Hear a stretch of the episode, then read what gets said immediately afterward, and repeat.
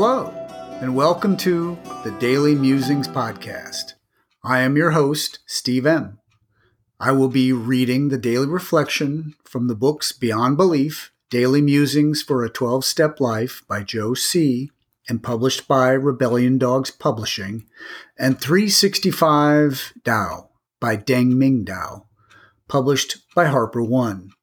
To be clear, I have not received permission from either publisher to reproduce this content in any form. It is strictly intended for my personal use and the enjoyment of my family and a few close friends. I hope you enjoy today's Daily Musings.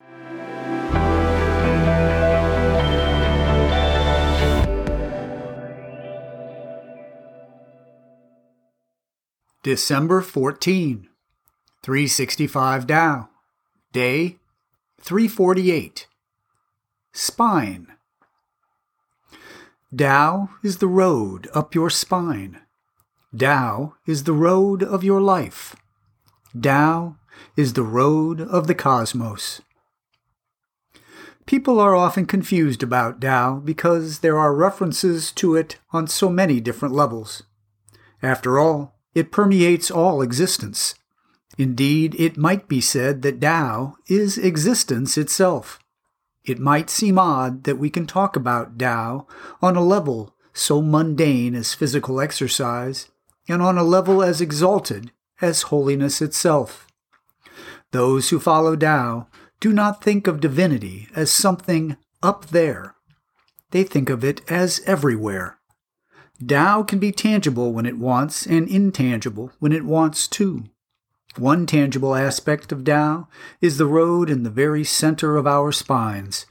That is the path of Tao in us. It is the spirit road connecting the various power centers of our bodies. On a philosophical level, Tao is the road through life. It is the change from one stage to another, the dealing with circumstances, the expression of your inner character against the background of nature and society. On a metaphysical level, it is the evolution and movement of the cosmos itself.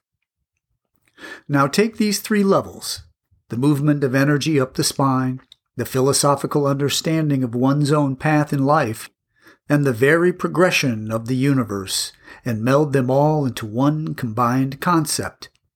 Then you will have a glimpse of the genius of Tao. Day 348.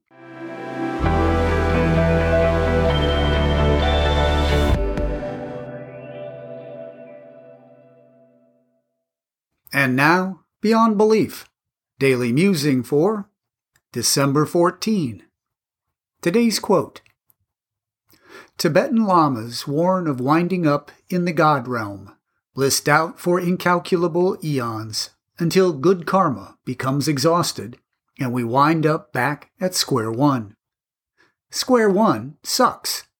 I was addicted to silence for a long time in Zen, and it was one of the factors that led to my eventual relapse. As an addict, I need to be free of attachments, especially attachments to states of mind. The 12 Step Buddhist by Darren Littlejohn. Is too much of a good thing a bad thing? Extreme sobriety and intense peacefulness might be something we call a Century 21 hybrid awakening. The acid test is so, how is that working for you so far? In the 12 Step Buddhist, Littlejohn gives a candid account of his experience seeking balance while pushing himself throughout decades of recovery, therapy, and Buddhism. As we see from the excerpt above, more is not always better. Every misadventure in our journey is another, no matter how far down the road we go, we will see how our experience can benefit others, arrow in our quiver. Addiction was an innocent wrong turn in our lives of seeking. We truly thought we found the answer to everything in our drug of choice. In sobriety, we replace the void with meetings, people, gadgets, exercise, books, conferences, brownies, frappuccinos, and romantic intrigue. New post addiction stuff to fill our spiritual voids. Longing and loathing, control and approval. These are the lifelong barometers of our spiritual health.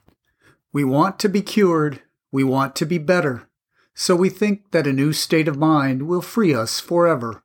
In truth, it is still a one day at a time journey that involves making slight adjustments and doing our best.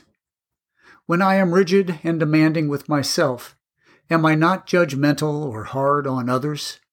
Can I remember that wearing life like a loose garment is better for me than thinking in absolutes? Do I value balance, or do I always want more of the good stuff? December 14.